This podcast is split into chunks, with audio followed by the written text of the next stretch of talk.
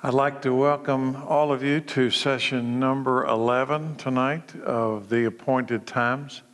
And I want to open up in prayer. Father, I thank you for these uh, this series that we've been able to go through about the appointed times, showing that everything in the Old Testament that you created as a festival, a feast, uh, uh, an event, an appointed time, they all reveal one thing. They reveal Jesus. So tonight, as we go through Tisha B'Av, the ninth of Av, that I pray, Father, that uh, we will see everything that you want us to see and understand everything you want us to understand. Open our minds to understand the Scriptures. I pray in Jesus' name. Amen. These appointed times, they are all part of God's Word. And they are each one revelations of more than just dates from the past. It's not just a history lesson. All of God's appointed times have an impact on the church. In fact, all of God's appointed times reveal the head of the church, our King, our Savior, our Lord Jesus. Even though these appointed times, the ones we went on went over originally, were established 1500 years before Christ, they still reveal Christ because God is timeless. We've covered the Sabbath, the Passover, the Feast of Unleavened Bread, the Feast of Weeks to Pentecost, the Feast of Trumpets, the Day of Atonement, the Feast of Tabernacles, and we covered the eighth day. And that was the ending of the appointed times of Leviticus 23, 1500 years before Christ. Those next three feasts or appointed times came after the time of Moses, but understand that they are still observed by the Jewish people even today, even though they came after Leviticus 23. They are the feast of Hanukkah, the feast of Lots or Purim, and tonight's topic, the ninth of Av or Tisha B'Av. Tonight we will cover number 11, but it's not really a feast, it's a fast the ninth of Av, or the Tisha B'Av, commemorates the day of calamity that brought destruction upon Israel. Like the Sabbath and the nine Jewish feasts, this event is has huge implications and revelations for us today. Yes, even the church. The Jewish people observe this day of suffering in July or August, depending upon how the calendar falls each year, and they observe it with fasting and mourning. What happened? What was it that happened on the 9th of Av that would cause the Jewish people to fast and mourn? What is it? The answer to that question goes all the way back to Moses and the 12 spies outside the promised land around 1300 years before Christ. Moses sends out 12 men, one from each tribe, to spy out the promised land, and they return to the camp. And listen carefully, this is where the connection comes. They return to the camp. The Bible records that they return to the camp on the eighth day of Av. Av is the Jewish month. The night, that night after they return to the camp, the ninth of Av, the people cry out to God and they insist to go back to Egypt rather than enter the promised land and face the giants that live there. This was a horrible day. They came back on the 8th. They had been spying out the land, getting ready. God was going to give them the promised land. And they come back on the 8th of Av, and on the night, the 9th of Av, that evening, something happens. They make a decision. They want to go back to Egypt. They want to go back to the very place that God delivered them from. So let me read it to you Numbers 13 25. After exploring the land for 40 days, the men, the spies, returned to Moses, Aaron, and the whole community of Israel at Kadesh in the wilderness of Paran. They reported to the whole community what they had seen and shown them and showed them the fruit they had taken from the land. This was their report to Moses. We entered the land you sent us to explore, and it is indeed a bountiful country, a land flowing with milk and honey. Here is the kind of fruit it produces. But the people living there are powerful, and their towns are large and fortified. We even saw giants there, the descendants of Anak. The Amalekites live in the Negev, and the Hittites, Jebusites, and Amorites live in the hill country. The Canaanites live along the coast of the Mediterranean Sea, along the Jordan Valley. But Caleb tried to quiet the people as they stood before Moses. Let's go at once and take the land. Caleb, he was ready to go. He was a believer. Let's go at once and take the land, he said. We can certainly conquer it. But the other men who had explored the land with him disagreed. We can't go up against them. They are stronger than we are. So they spread that this bad report about the land among the Israelites. The land we traveled through and explored will devour anyone who goes to live there. All the people we saw there were huge. We even saw giants there, the descendants of Anak. Next to them, we felt like grasshoppers, and that's what they thought too. We are grasshoppers compared to them. In this scene, what I just read to you, on the ninth day of Av on the Jewish calendar, the people are rejecting the very reason and purpose of the Exodus from Egypt. They are rejecting the very plan and purpose of God, the covenant promise of God from Abraham to Isaac to Jacob, now with Moses and Joshua and these people, the children of Israel. They're rejecting God's plan. The people refuse to put their faith and trust in God. And God takes an oath that none of the adult men, except Joshua and Caleb, will ever enter the promised land. They force God to take an oath. Their rebellion against his will and his way puts God in a position where his anger is roused against the people and he takes an oath. None of you, none of the adult men except Joshua and Caleb will enter this land. This brought 40 years of suffering to Israel. 40 years. And they wandered in the wilderness until every adult man died. Do you see why the Jews set aside the ninth of Av as a day of fasting and mourning? There is so much more to this date, the ninth of Av. Do you know what happened next on the Jewish calendar on the ninth of Av?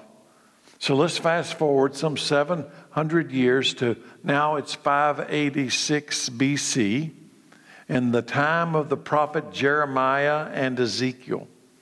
Israel has again refused to put their faith and trust in God, but this time, rather than being outside the promised land, this time they are inside the promised land, and specifically they are inside of Jerusalem. Israel has fallen into pagan idolatry. Understand their condition. They're in the promised land. They're living under the promise of God in the land as God's chosen people, but they have fallen into pagan idolatry and they are even sacrificing their children to idols, to Moloch. When God calls for King Nebuchadnezzar of Babylon to come and destroy Jerusalem. Notice that God calls them. God calls King Nebuchadnezzar to come. King Nebuchadnezzar comes, he destroyed Solomon's temple in Jerusalem and carried off the holy vessels that were used in the worship there. And what day? This is where the connecting of the story. First, it is Moses and Joshua and the children of Israel outside of the promised land on the ninth of Av. What day did Nebuchadnezzar destroy the Jerusalem temple? What day did he breach the wall? The ninth of Av. Coincidence or revelation from God? Like Moses in the wilderness, this judgment of God would cause many to die. And the people would be scattered when Nebuchadnezzar came and destroyed Jerusalem. This time, it would be 70 years not 40 years. In the time of Moses, on the ninth of Ab, 40 years they would wander in the wilderness. Now, it's 70 years. Both begin on the ninth of Av. God's mercy will come upon the people again, but his holiness requires a response. Now, notice in the time of Moses, God, God's wrath lasted for 40 years. That generation did not enter the promised land. And now God's mercy will come again, but his holiness requires a response. This time it will be 70 years. They will be exiled from the promised land. They will be pushed outside the promised land as a people for 70 years. But his mercy will return. Jeremiah 29 10. This is what the Lord says You will be in Babylon for 70 years. These are the exiles.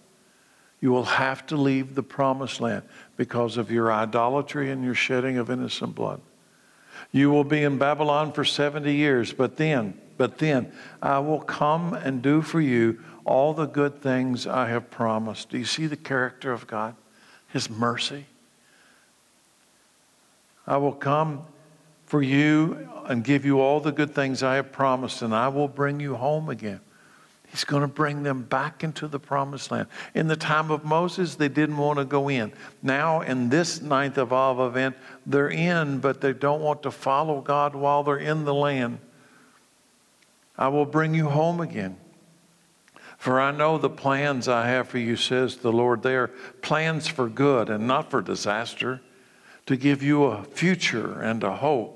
And in those days, in the future, when I bring you back, in those days when you pray, even though you're in a foreign land, even though you've lived under God's judgment, in those days when you pray, I will listen. If you look for me wholeheartedly, you will find me. I will be found by you. How comforting is that? I will be found by you says the Lord. And I will end your captivity, and I will restore your fortunes. I will gather you from out of the nations where I sent you, and I will bring you home again to your own land. Do you see the ninth of Av brought the wrath of God, but the mercy of God followed his wrath? I will bring you back home at the end of 70 years. Now, this next fact about the ninth of Av dispels any concept of coincidence. So let's fast forward from 586 BC when Nebuchadnezzar destroys the Jerusalem temple, and let's go all the way past the time of Jesus to 70 AD when the Romans come and destroy the rebuilt Jerusalem temple. We call it Herod's temple. And now we're about 40 years after the time of Jesus. Do you know the date that Rome destroyed Herod's temple? The ninth of Av. The same date that Nebuchadnezzar breached the wall on the first temple. This time, the Jews would not be scattered for 70 years. It wouldn't be 40 years like it was the time of Moses outside the promised land. And it wouldn't be 70 years like it was in the first temple when Nebuchadnezzar came. But this time, it would be 2,000 years. And it all began on the ninth of Av. The 40 years of wilderness wandering during the time of Moses began on the ninth of Av when the people rebelled against God's plan and cried out. What did they want? What did they want?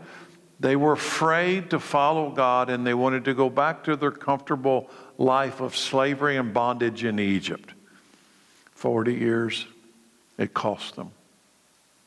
And then the 70 years of Babylonian exile began on the ninth of Av when the people turned to pagan idolatry and they sacrificed their children to idols.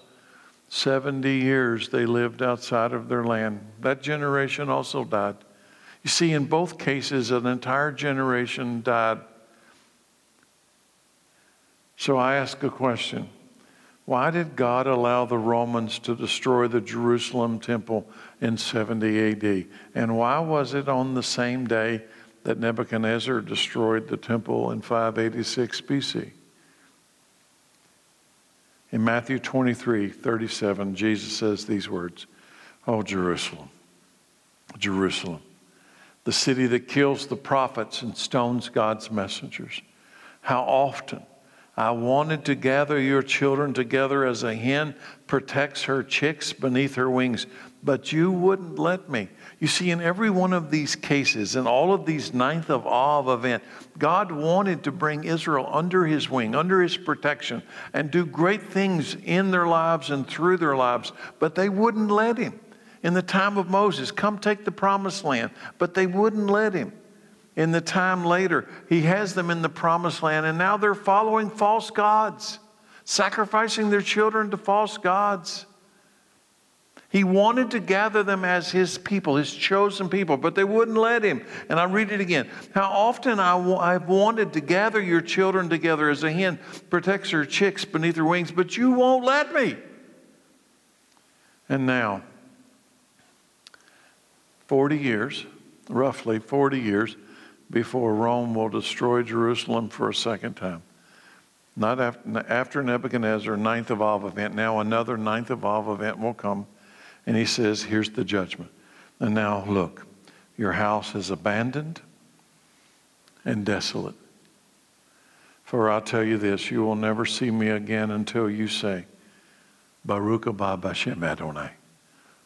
That's the Hebrew word for blessing is the one who comes in the name of the Lord. Do you see it? Do you see the ninth of Av in context of these other previous events? Let me connect them one more time. The 40 years of wilderness wandering, rejecting God's plan. And what, what did they want instead of God's plan? What did they want? Let's go back to Egypt. Let's go back to bondage. Let's go back to looking at those other gods, the gods of this world, the gods of the Egyptians, when God wanted to reveal the one true God, Himself, to them in a promised land the 70 year exile in Babylon. They were turning to idolatry and child sacrifice. After being set free from all of that, they still want to go back into bondage and idolatry, even after they've been set free, even after they've been given the promised land. And now they have what? In this third scene of the ninth of Av, they have rejected God's Messiah, God's Son. God in the flesh. They have rejected God in the flesh, and their house will be abandoned and their house will become desolate. Do you see why the Jews fast and mourn on this day called Tisha B'Av, the ninth of Av? And the terrible thing is this you know, from today, let's just come back to today. The terrible thing is this many of the Jews who survive, who observe, excuse me, many of the Jews today who observe the ninth of Av with fasting and mourning still, still to this day, cannot or will not see Jesus as the Messiah of God. You see, here's the truth Jesus knew about the 70 AD ninth Av event in advance. When he came, he knew. He knew what was going to follow him some 40 years after his death, burial, and resurrection. He knew. In Matthew 24, verse 1, here's what he says As Jesus was leaving the temple grounds, his disciples pointed out to him the various temple buildings. Like, now look at all of this glorious temple in Jerusalem. And he responded, verse 2 Do you see all these buildings? I'll tell you the truth, they will be completely demolished on the ninth of Av in the future. They will be completely demolished. Not one stone will be left on top of another. And we know that when, when, when Rome came, when Titus came, he destroyed the temple, tore it down, burned it up.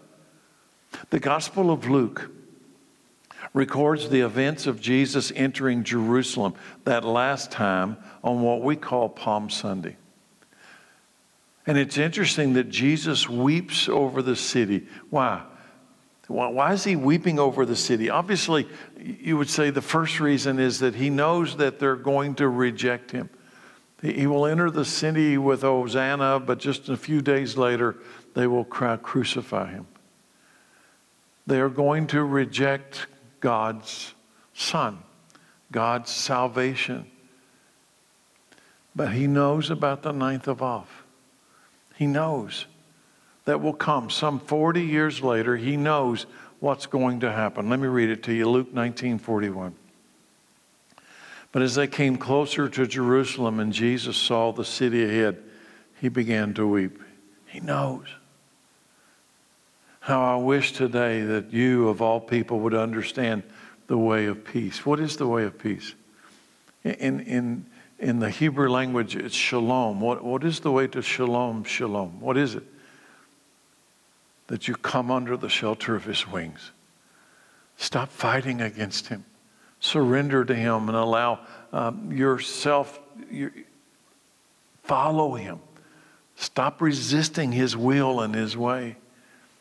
How I wish today that you, of all people, would understand the way of peace. But now it's too late. You see, there's a point of no return. In both of these, uh, now there's three of these ninth of Av events, there's a point of no return. There's a point that you go so far that you can't get back. That generation was lost. Moses, that 40 years wilderness, that generation is lost. In the time of Nebuchadnezzar, that generation, 70 years, that generation is lost. Now, Jesus describes a time that it's now it's too late. It's too late. How I wish you would understand the way of peace, but now it's too late. And peace is hidden from your eyes. Before long, he's, he's announcing the event that's coming. Before long, your enemies will build ramparts against your walls. The Roman army's coming. And they will encircle you and close in on you from every side. And they will crush you in the ground, and your children will be crushed with you. How horrible is this announcement? It's unstoppable. Your enemies will not leave a single stone in place. Jerusalem will be destroyed on the ninth of Av. Why? because you did not accept your opportunity for salvation. I offered you shelter under the shadow of my wings, and you refused that shelter because you did not accept your opportunity of salvation. All three, listen, church, all three ninth of Av events are based on that single truth. Moses, the first temple, the second temple, all three are based on a single truth because you did not accept the opportunity of salvation that I gave you. Does that have relevance, relevance today? Does that affect the church today? Yes.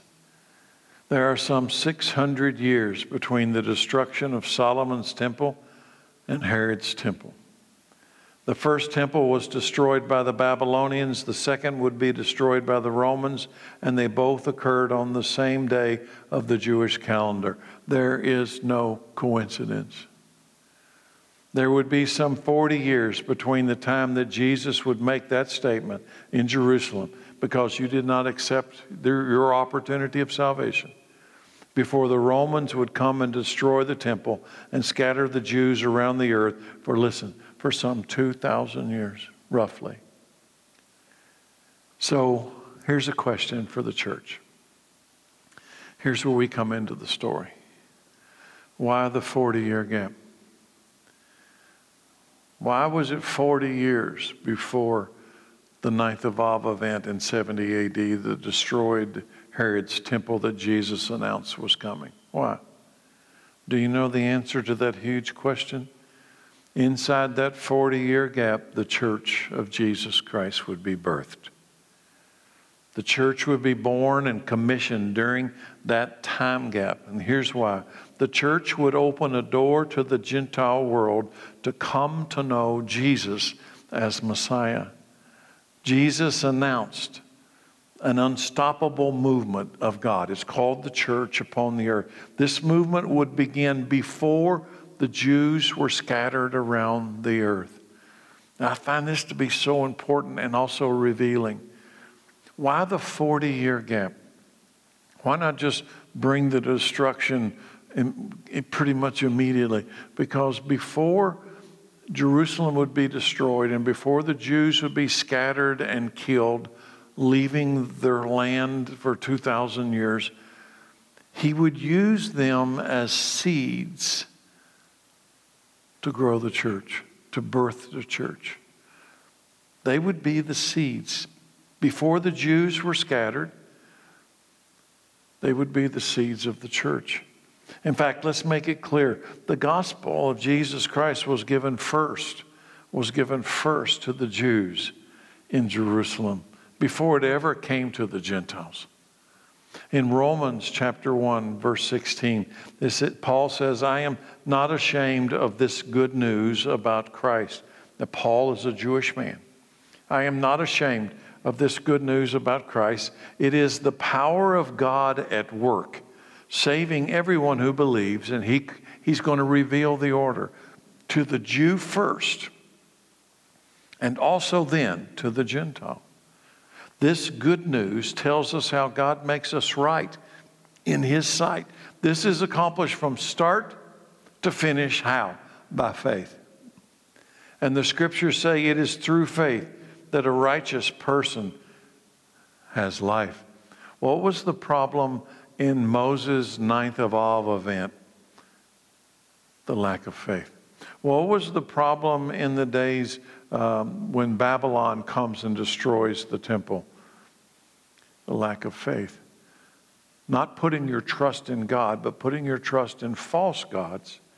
And what is the problem when Jesus, the Messiah, comes and God reveals himself through his Son in Jerusalem? They would not put their faith in him. This good news, verse 17, tells us how God makes us right in his sight. It first came to the Jews. I just read you the stories. And then it comes to the Gentiles. The church age begins inside that 40 year gap before Jerusalem is destroyed. This is accomplished, how we're made right with God, from start to finish by faith. As the scriptures say, it is through faith that a righteous person has life. Paul, through the Holy Spirit, wrote the book of Romans. He was called by God to preach the gospel to the Gentiles, but it was revealed first to the Jews. The unstoppable movement of God began with the Jewish people. They would be the seeds through which He would come and reveal Himself. In fact, the Bible is written and inspired by God through the Holy Spirit through the Jewish people. So let's go to Matthew 16. It says, When Jesus came to the region of Caesarea Philippi, what are we looking for? What were the seeds? Where did the gospel message begin? Jesus is in the region of Caesarea Philippi and he asked his disciples, Who do people say the Son of Man is? Well, they replied, Some say John the Baptist, some say Elijah, others say Jeremiah or one of the other prophets. But then he asked them, he makes it personal. But who do you say that I am? By the way, I'm convinced that heaven and hell await the answer to that question for every individual on the earth. But who do you say that I am? Is Jesus God in the flesh? Is he the Son of God? Is he the Messiah? Is he the Savior of the world? But who do you? Now, now it comes down, it starts with who does the world say that I am? But it always comes down to an individual question. But who do you say that I am? Simon Peter, who is Jewish, answered, You are the Messiah, the Son of God. This is called faith. This is believing. It's more than an intellectual thing. It is by placing yourself under the shelter of his wings and under the purpose and care of his power and authority. And Jesus replied to Simon, You are blessed, Simon, son of John, because my Father in heaven has revealed this to you. You did not learn this from any human being. You're not going to, get this understanding of God and the reality of Christ from the world. You must get it from my Father.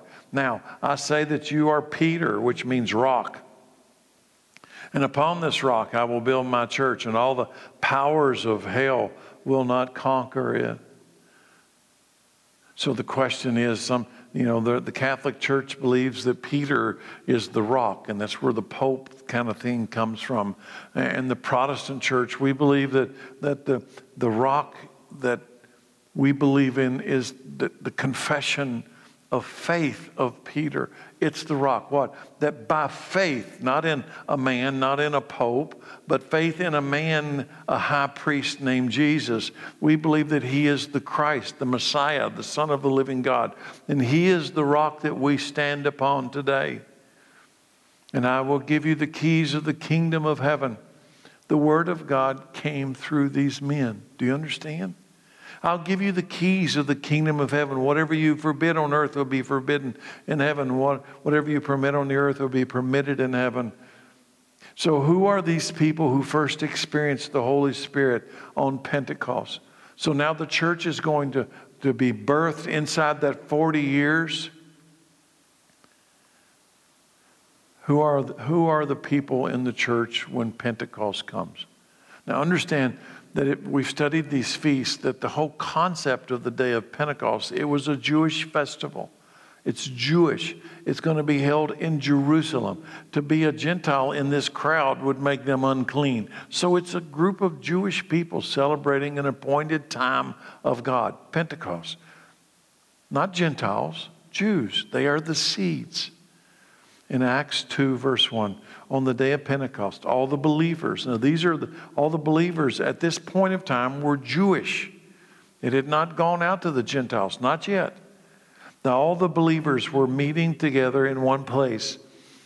Suddenly, there was a sound from heaven like a roaring of a mighty windstorm, and it filled the house where they were sitting. And then what looked like flames or, or tongues of fire sudden, uh, appeared and settled on each of them. And every person present was filled with the Holy Spirit and began speaking in other languages as the Holy Spirit gave them ability. What's happening? in this scene, Jesus had already gone to be with the Father. He's already uh, uh, risen to the right hand of the Father. But now he's coming back in the person of the Holy Spirit. And now, as he's coming, supernatural ability is coming inside of all of these believers. They're speaking in other languages. And at that time, why are they speaking in other languages? Because there are multiple nationalities of Jewish people, language Jewish people in Jerusalem for Pentecost.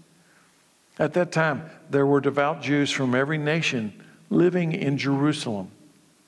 When they heard the loud noise, everyone came running, and they were bewildered to hear their own languages being spoken by these believers who were filled with the Spirit of Christ. The Jewish people were exiled. So let me summarize something.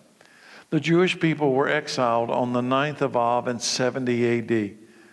And that exile lasted until 1948. So we have Pentecost, and it's 40 years before Rome comes and destroys Jer- Jerusalem. But they will be exiled. The church is birthed inside, that, inside of that 40 year gap. So I want you to understand something. By the time Rome comes and destroys Jerusalem, scatters the Jews, the church, let's just say roughly, is 40 years old. 40 years it's been in existence. And the Jewish people will be exiled until 1948 when the nation returns to the land of Israel, supernaturally.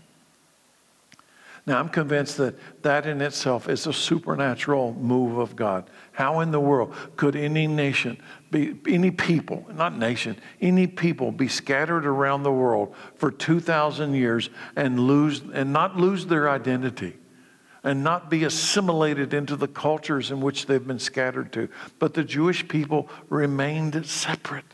They remained unique. And after 2,000 years, they start coming back. World War II brings them back. The events of the world bring them back.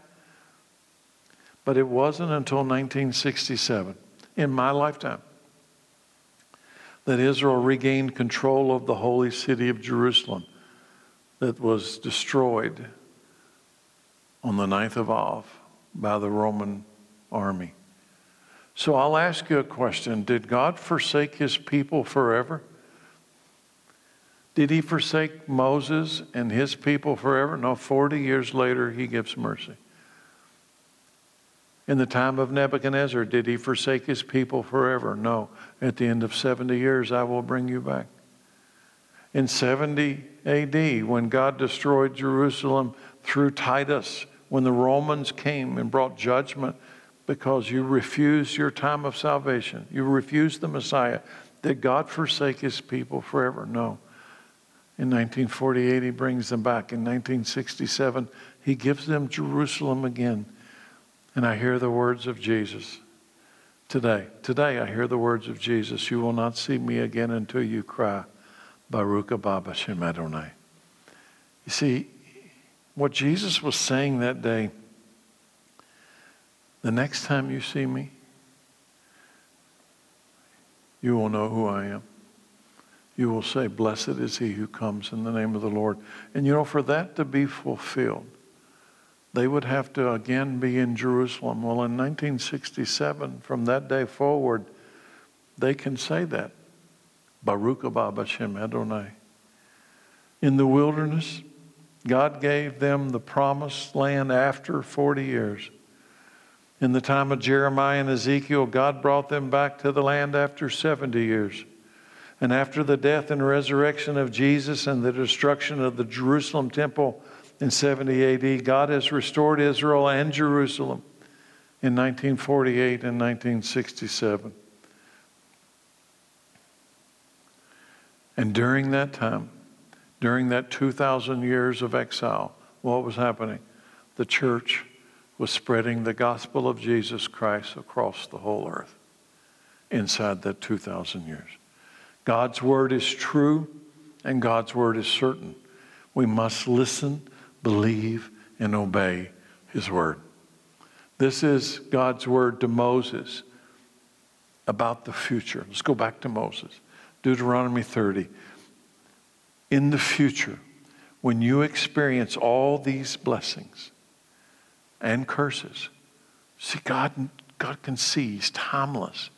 In the future, when you experience, you and Israel, when you experience all these blessings and curses I have listed for you, and when you are living among the nations to which the Lord your God has exiled you, He's already talking about in the future you're going to be exiled.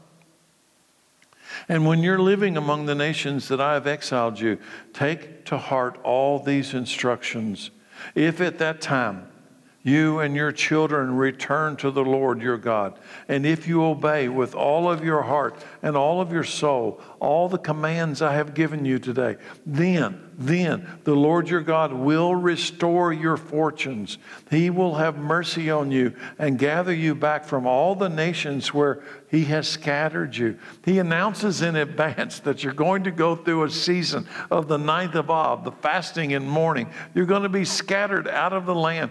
But if you will turn to me, I will bring you back. My mercy will follow my judgment. Verse 4 Even though you are banished to the ends of the earth, and let me just say, in 70 AD, they were banished to the ends of the earth. Even though you're banished to the ends of the earth, the Lord your God will gather you from, the, from there and bring you back again. The Lord your God will return you to the land that belonged to your ancestors, and you will possess the land again. In 1948, 1967, we saw the fulfillment of this. They're back in the land. And then he will make you even more prosperous and numerous than your ancestors. And not only did they come back in 1948 and in 1967, but they became a superpower inside the Middle East. They, they turned the, the barren deserts into like a Garden of Eden. I've seen it with my own eyes. Go to Zechariah 10, verse 6. I will strengthen Judah and save Israel. I will restore them because of my compassion. I will be as though I had it will I will be, it will be as though I had never rejected them. Do you see God's mercy? For I am the Lord their God who will hear their cries. The people of Israel will become like mighty warriors, and their hearts will be made happy as if by wine. Their children too will see it and be glad. Their hearts will rejoice in the Lord. And when I whistle to them, you know, as horrible as World War II was, as horrible as the Holocaust was, you know what happened by as a result of World War II and the Holocaust? The Jewish people around the world knew we have to go home. There's no place on earth safe. We have to go home. And let me just bring it to today, right now. It's becoming clear that that again is happening, that they're needing to go home there was a story just this just a couple days ago about uh, Jewish people flying back into Russia. They're they're living in Russia, Jews living in Russia, and when the, the Arabs uh, found out that the plane load of Jews were coming into the airport, they rushed the airport as if they were going to go and kill the Jewish people. Why? Because they're Jewish.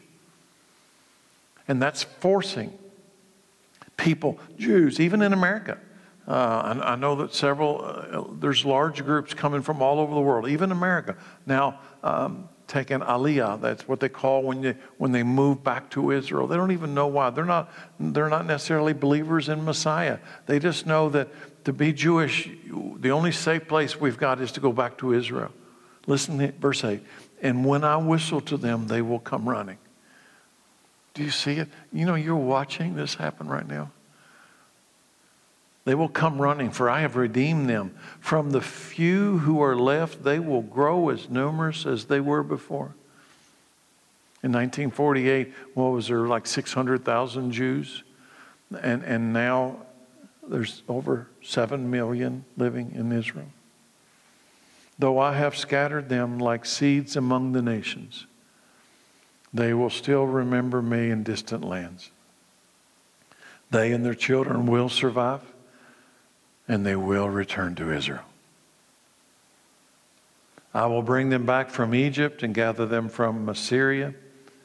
I will resettle them in Gilead and Lebanon until there is no more room for them all. And they will pass safely through the sea of distress. That's the ninth of Av events. They will pass safely through the sea of distress, for the waves of the sea will be held back, and the waters of the Nile will dry up. The pride of Assyria will be crushed, and the rule of Egypt will end by my power. How's this going to happen? By my power, I will make my people strong, and by my authority, they will go wherever they wish. I, the Lord, have spoken. So here's the question everybody wants to know What does this have to do with the church today? How should this truth affect us today? First, let me say this faith.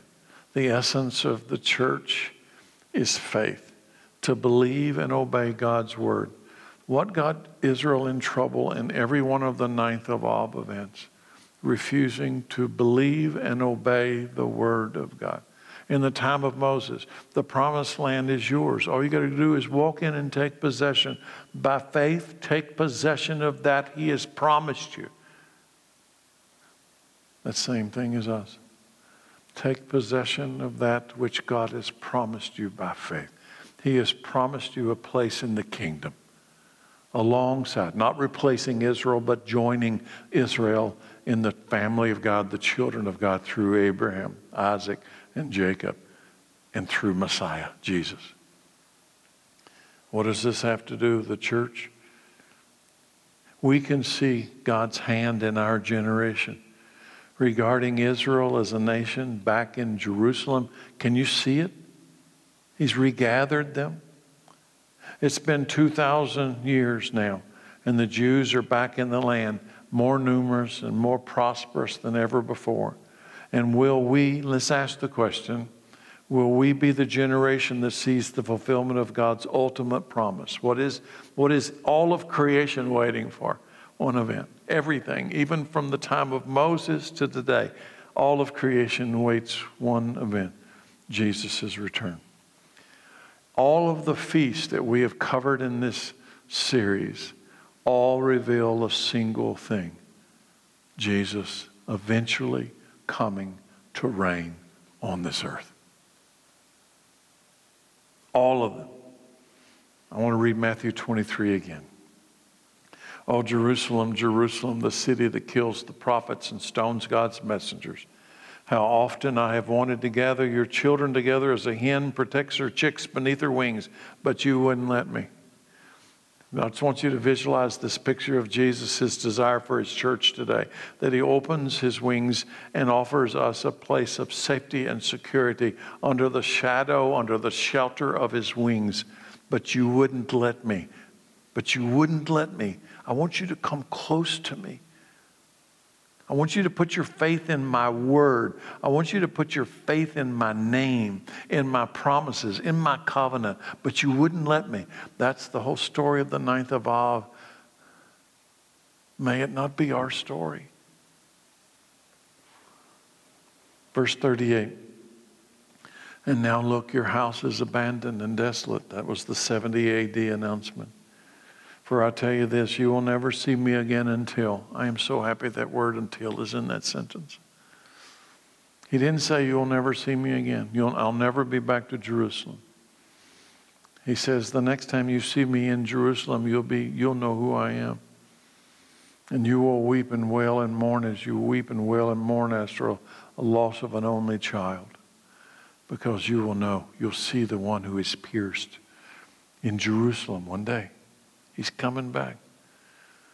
The ninth of Av, a time of mourning and fasting, but also a time of hope and celebration. God has revealed his faithfulness to many generations on the ninth of Av. In every ninth of Av event, it was followed eventually with mercy. Did you see it?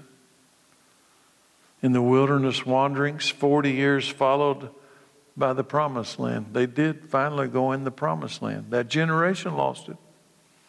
The first temple destroyed, 70 years, followed by what? The return from exile.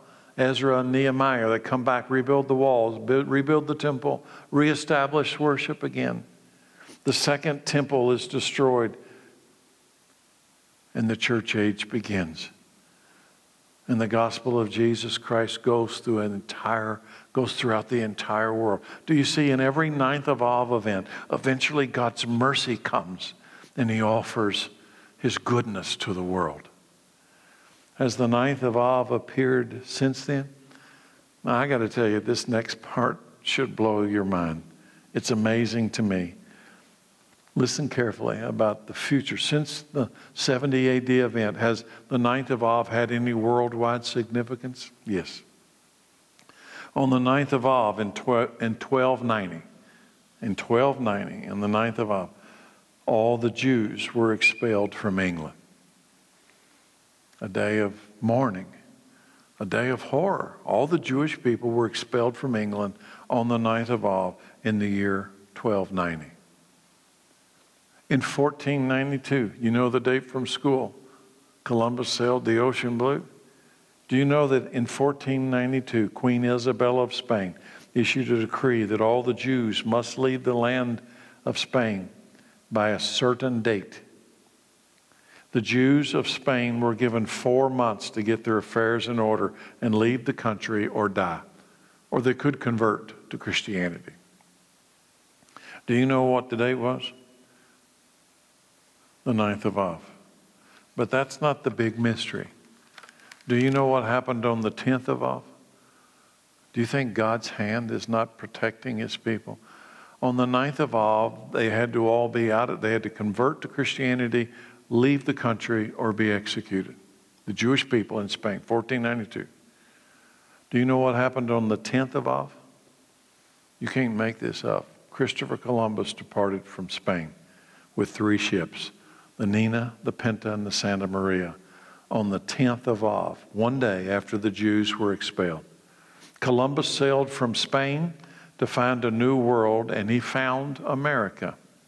Do you know what country? Listen, this is where all the pieces of the puzzle come together, and we should see it. Do you know what country became the largest refuge for the Jewish people during their 2,000 years of exile? America. The day that Spain closed its doors to the Jewish people on the 9th of Av. God opened a door for the Jewish people in America through Columbus and what he would do, what would happen in the future through this nation. Can you see Jesus in the 9th of Av? Can you see the spirit war for David's throne? Well, you will in this next one. On the 9th of Av in 1941, well, just a few years before the Jews would be reestablished, 1948, on the 9th of Av, 1941, Reich leader of the Nazi Party, Heinrich Himmler, formally received approval from the Nazi Party for the final solution, they called it. The Holocaust began, in which one third of the world's Jewish population perished on the 9th of Av. And by the way, both world wars began. World War I, World War II, both began on the 9th of Av. World War II and the Holocaust, historians conclude, was actually the long drawn out conclusion of World War I that began in 1914. And yes, amazingly enough, Germany, Germany declared war on Russia, effectively capitulating the First World War into motion. Catapulting, not capitulating, catapulting the First World War into motion on what day? On the 9th of Av, Tisha B'Av. The 9th of Av is observed by Jewish people around the world by fasting and mourning. But we must also understand that God has revealed his very great and precious promises to us through the same event, through the ninth of Av. The ninth of Av reveals God's kindness and his wrath. And that's where I'm going to close this session. This event, the ninth of Av on a Jewish calendar, reveals his wrath but it also reveals his kindness and his mercy. We must pay close attention to both. The fear of God is the beginning of wisdom, but his mercy endures forever. In Romans 11, this is to the church, the Gentile church, and Paul writes, Notice how God is both kind and severe. He's both. He is severe toward those who disobey, but kind if you continue to trust in his kindness. But if you stop trusting, you will also be cut off. Listen, the ninth of Av, the horror of God's judgment, the point of no return, is still real. The ninth of Av, if you don't follow him into the promised land, if you rebel and want to go back to Egypt, he will cut you off. Church, if you try to go back to Egypt, Egypt is a picture of bondage and slavery and idolatry that Jesus has set us free from. Don't look back at Egypt. We're moving to the promised land through the power of our Christ, our Messiah. I want to read it again. Notice how God is both kind and severe. He is severe toward those who disobey, but He's kind to you if you continue to trust in His kindness. But if you stop trusting, you will experience a ninth of Av event in your own life. You will be cut off. And if the people of Israel turn from their unbelief, they'll be grafted in again. Praise God. For God has power to graft them back into the tree. You, by nature, Gentile church, by nature were a branch cut from a wild olive tree. So if God was willing to do something contrary to nature by grafting you Gentiles into his cultivated tree, he will be far more eager to graft the original branches back into the tree where they belong. And I want you to understand this mystery, dear brothers and sisters, so that you will not feel proud about yourself. Gentile church. Some of the people of Israel have hard hearts. Yes, they do. But this will last only until the full number of Gentiles comes to Christ. One day that door will close. The church age will end. And so, verse 26 and so all Israel will be saved, as the scriptures say. The one who rescues will come from where? Where's he coming from? He will come from Jerusalem. And he will turn Israel away from their ungodliness. And this is my covenant with him. What will he do? What's his promise promise to Israel in the future? I will take away their sins. I will redeem them. Based on the history of the ninth of Av, I have given you tonight how important is it for you and I to trust and obey God? What is every ninth of Av event about? The refusal for people to trust and obey God's word. Moses, the promised land, let's go. They refused to trust and obey in the time of the first temple, pagan idolatry had led their hearts away from God, even child sacrifice. falling away from the Word of God. The Word of God. They fell away from the Word. And here comes Jesus. The Word of God is Jesus. And to fall away from Him brought the 70 AD, ninth of Av. And for 2,000 years, they're scattered. But, church, listen, in that 2,000 years, the Gentile world, the church, has had an open door to join the family of God, the children of Abraham, not to replace Israel, to join Israel as the children of God. One last scripture. Jesus said in John 14, 15, If you love me, obey my commandments. Faith. It is to believe and obey God. Father, we thank you for this series. We thank you for your word. We thank you, Lord, that mercy in every case followed the ninth of Av, that a generation might have been lost, but you took the next generation back under your wings. And I pray, Father, for mercy upon this generation. We pray for Israel for the day that you will open their eyes, remove the veil, and bring them back. And we pray for the church that you would awaken your bride and we would see that which is in front of us and we would walk by faith under the shelter of your wings and the power of the Spirit. In Jesus' name and amen.